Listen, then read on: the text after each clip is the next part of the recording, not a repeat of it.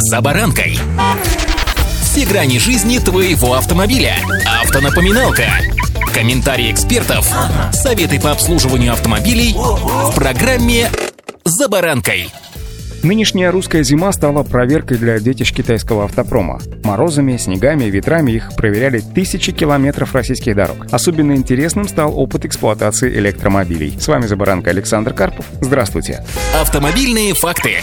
Если охарактеризовать ситуацию в нескольких словах, то многие электромобили не смогли пройти испытания морозами в России. Владельцы таких машин столкнулись со снижением запаса хода и проблемами в работе мультимедийной системы. Согласитесь, одни из, казалось бы, привычных опций 21 века — это отсутствие физических кнопок в угоду сенсорам и максимальной ответственности за многие функции транспортного средства сосредоточены именно в системе мультимедиа, а она в мороз не работает. Ну что здесь, кроме русских идиоматических выражений, на ум вообще ничего не приходит. Стремительно сокращающийся заряд батарейки Все-таки в морозы тоже ситуация та еще, ведь именно эта технология во многом и определяет сегодня стоимость электромобиля. Поэтому возникает мысль, что кто-то где-то кого-то, выражаясь литературным языком, выдает желаемое за действительное. Когда в эксплуатационном паспорте заявлен пробег в условные 500 километров, а по факту получается 200 с небольшим, тут уж, извините, никакая литературная лексика вообще не помогает. Да, всем понятно, что зимой салон нужно топить сильнее и дольше. Телефон, который вечно стоит на зарядке, сын или дочь сидят с планшетом и мультики смотрят, или музыка вашей электрички покрикивает сильнее, чем следовало бы. Факторы, которые съедают аккумулятор электромобиля, можно приводить еще и еще, но разве вам легче от этого?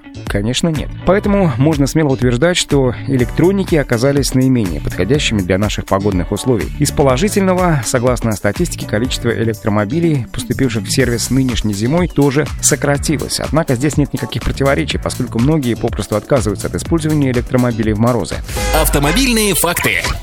Эксперты все чаще сходятся во мнении, что большинство россиян покупают электромобиль в качестве второй машины для семьи. Пока еще электромобили остаются по-прежнему сложными и очень дорогими в обслуживании и ремонте. Прежде всего, это касается моделей, возимых по параллельному импорту. Интерфейсы таких машин не русифицированы, а запчасти редки, труднодоступны и очень дороги. Предлагаю взглянуть на ситуацию еще и с другой стороны. Привычный нам всем химический беспорядок на дорогах, вызванный реагентами да и влажностью, может повредить электричество и металлы. Электромобили тяжелее из-за аккумуляторов, из-за которых которых зимой пропадает давление в шинах. Еще одна проблема электромобилей в мороз — это невозможность подключить зарядное устройство из-за замерзших портов. Владельцы таких автомобилей зачастую сами отогревают порт зарядки, поместив его в заведенную машину и ждут где-то около 20-30 минут, пока он оттает. Анализируя китайцев, удалось выяснить, что электрические детища чайна промо часто используют электронные компоненты, которые не имеют большого запаса по температурному диапазону, да еще и виброустойчивости, а вот этого у нас на дорогах, сами понимаете, полным-полно. Самыми распространенными жалобами Проблемами стали разрядки аккумуляторов и перегорание стартеров из-за многократных попыток завести двигатель. Но, несмотря ни на что, популярность электромобилей среди россиян растет год от года. И такая популярность прежде всего связана с рядом преимуществ, таких как бесплатная парковка, отсутствие дорожного налога и меньшая стоимость обслуживания, поскольку не требуется замена масел и фильтров. Но, повторюсь, русскими морозами электромобили проверку не прошли. Зачастую их приобретают те, у кого есть теплый гараж и дома заряд, которая позволяет в ночное время по сниженному тарифу подзаряжать такой такую электричку. Удачи!